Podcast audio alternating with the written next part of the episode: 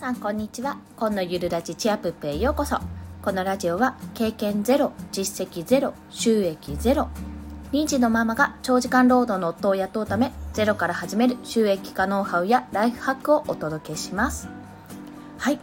今日のテーマはちょっと恐ろしいお話をします。老後も嫌われないで生きるために今すべき3つのことについてお話しします。先に3つ申し上げると1つ目仕組みを作る。2つ目家族とは別のつながりを作る。3つ目早々に会社を辞める。この3つです。はい。急に怖いお話をするんですけども大丈夫ですかね覚悟は。はい。一つずつ解説していきますね。1つ目は仕組みを作るというところです。これはもう皆さんやってる方もいらっしゃるかもしれないんですけどもの収益化する仕組みですね。を作るというところです、まあ、主に挙げられるのはウェブコンテンツですね。ブログアフィリエイトを貼ったブログとかこの音声配信もそうですしあとはインスタグラムやツイッターの運用とかですね、まあ、それ以外にも Kindle 本出版をしたりあとまあ自分の商品を作って売ったり、いろいろなことが挙げられます。というのはこの仕組み作りというのがやはり今後重要になってきて、まあ、その仕組み作りの詳しいことはちょっと割愛するんですけど要はこの仕組みさえ作れてしまえば不労所得としてできるんですよね。要は不動産投資とか、まあ、本や CD とか出してそれの印税とか今までやはり不労所得っていうのはすごくあのハードルが高かったわけですよ。まあ、投資をするのにもねやはりそれなりの資金がないとできなかったっていうのもありますしでも今はウェブ上のコンテンツであのほぼ0円でコストがほぼかからない状態でそういうのが作れます。ただ時間をかけてあの積み上げていかないとやっぱり運用もできないですしそこは学びながら作っていかないとダメなのですぐに収益にはつながらないんですね。そこでやっぱり結果が出ないと諦めてしまう人が多いというような状況なんです。まあ、ですからそこをなんとかこう継続してつなげて続けていくことによってもう1年後2年後、まあ、それ以上先の未来に向けて自分へ向けて自分への投資ですねをしていけるとそこからお金の余裕が生まれてきます。まあ、お金ないし時間の余裕も生まれてきますよね。それによってこの余裕をどう使うかっていうのがまた老後に関わってくるのでここからは2つ目にいきます。はい。で、2つ目は家族とは別のつながりを作ること。そう、家族とは別のつながりを作るというのは、もちろん家族も大切にしてほしいです。家族との時間も作ってほしいですし、そこも大切にしてほしいんですが、家族はやはりいずれ、あの、出てこない出てこないあの卒業するというかそう旅立ってしまうんですよね独立してしまうじゃないですか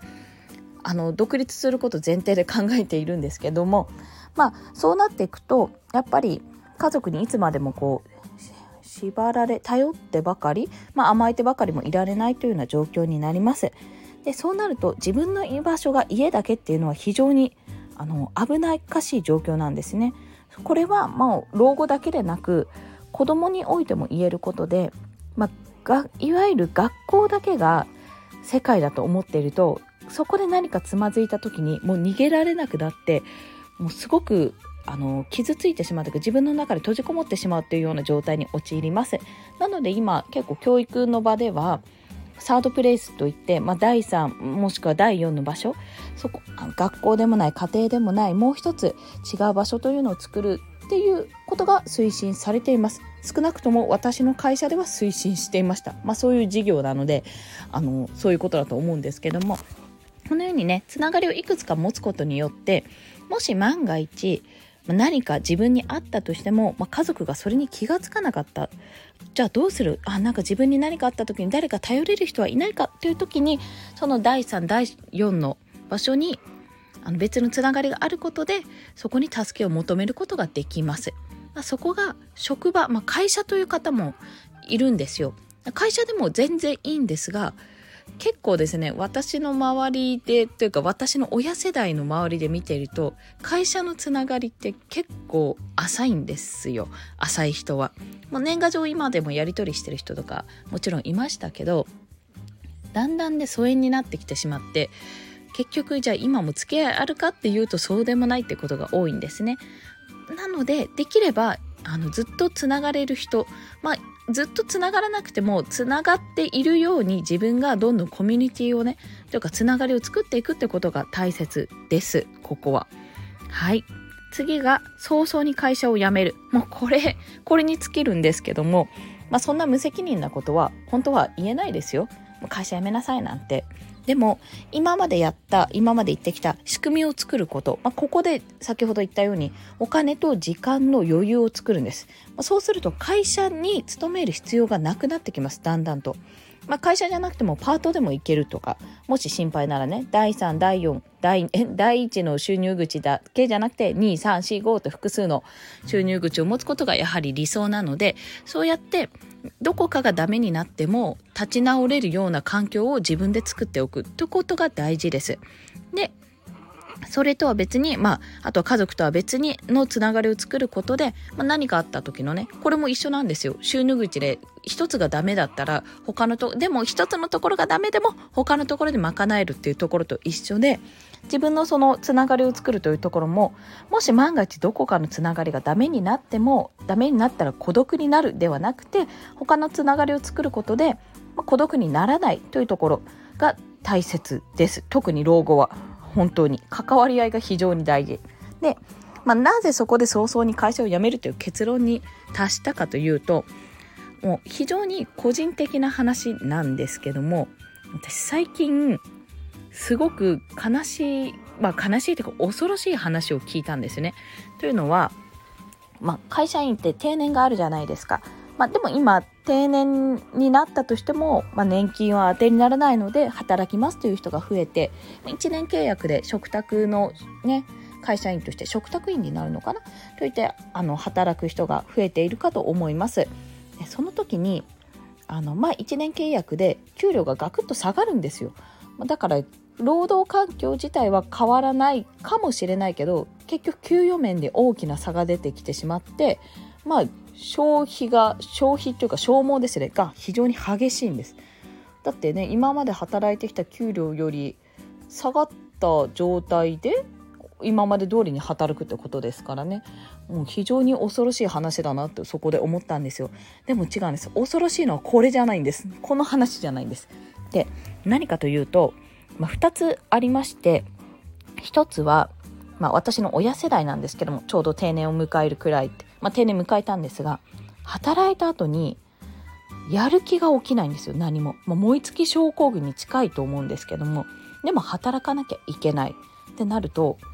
いろいろ不満がその自分の通っていたというか勤めていた会社に向けられるわけで、まあ、会社かもしくは日本国ですね。日本国というか国に向けられるわけですよ。でも会社も国もそうそう変わらないんですよね。いろいろ今頑張って政策立ててると思いますけどそうそうよくはならない。ということは自分で何とかしないといけないわけですよ。でそういう人たちって自分で何とかしてると思うんですよ。今まで保険で積み立てをしたりとか貯金をあの貯金を積み上げていったりとか個人的にね投資をしてる人もいると思うんですけどもでも発言がねすごい怖くていや正直いつ死んでもいいって言うんですよ。もうなんかやりきった感があるらしくて。でその言葉をね私はちょっと実の父親から聞いた時にいやまあ父親がそのようなニュアンスのこと言ったんですよね。もう死んだっていいっていうよりはもうなんか別にもう先はねっていうようなそんな長くはないんだしみたいなことを言うんですよ。でも違うの。でもさ今人生100年時代なんですよ。あのいつ死んでもいいと思ってる人ほど絶対死なないからって思うんですよ。私はね。でもそういう気持ちでいるってことは、まあ、生きることにあまりこう前向きでない前向きでないわけではないと思うんですけど、まあ、すごい後ろ向きではないとしてもあまりこう前向きでないじゃないですか。こういう人たちがあとじゃ何十年も生きるって思ったらものすごく大変だなって感じたんですよ生きること自体が。だって20年30年ってね自分が勤めてた時間ぐらいでしょ？まださらにその分残ってるわけですよでそういう気持ちでいるとやっぱり病気にもなると思いますしなりがちになるし変なこと変なこと言ったらというか、まあ、その寝たきりとかになるじゃないですか私はそうはなりたくないんですよできれば 自分はあのできればね、まあ、体はいつまでも動いていてほしいですし寝たきりにまあなったとしてもなんか心はウキウキでいたいというかじゃあパソコン作業でもしようかなってぐらいの勢いで生きていたいわけですよね。でも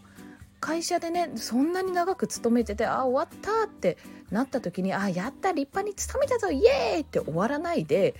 あなんかまだ働かなきゃいけないのかっていう気持ちになるあもう少し働けるやったじゃないってところに怖さを感じてしまったんですね。わかるけど疲弊する気持ちも頑張ったっていうのもわかるんですけどそんな気持ちで働くってなんかすごい苦行だなと感じたわけですよ。ででもまあさらに怖いことに環境を変えるほどの力がそこには残ってないんですね新しいことじゃあ始めよう転職しようとか違う職場に行こうとかじゃあそうすればいいじゃないって思うんですけどもいやでも今いるところの方がやっぱり慣れてるしって思って給料が下がっても特に文句は文句はあるけど文句は言わないっていう状況なんです。いやー恐ろしいと思ってなんか日本の社会ってこんな風に飼い殺しされてるのっていうようなように私は捉えてしまったんですねその話を聞いて悲しくなっちゃってそうしたらもうそうならないためにもあの今いる会社を辞めろって言ってるまあ言ってるんですよ もうもう会社辞めればいいじゃんって思うんですそこは。もっとね、まあ、自分で稼ぐことも辛いと思うんですけど絶対そっちの方がまだ楽しいと思うんですよ。ただもう結構ね定年だと結構なお年になっちゃってもうそんな気力ももう消費しちゃって残っていないっていう状況になる前にできれば会社は辞めてほしいと私は切に願っているわけです。はい本当に恐ろしい話ですよこれは。いやもちろんね全然お年を召した方でも新しいことに挑戦してる方はたくさんいるんです。いるんだけどそうならない方が多いこの世代が親世代が。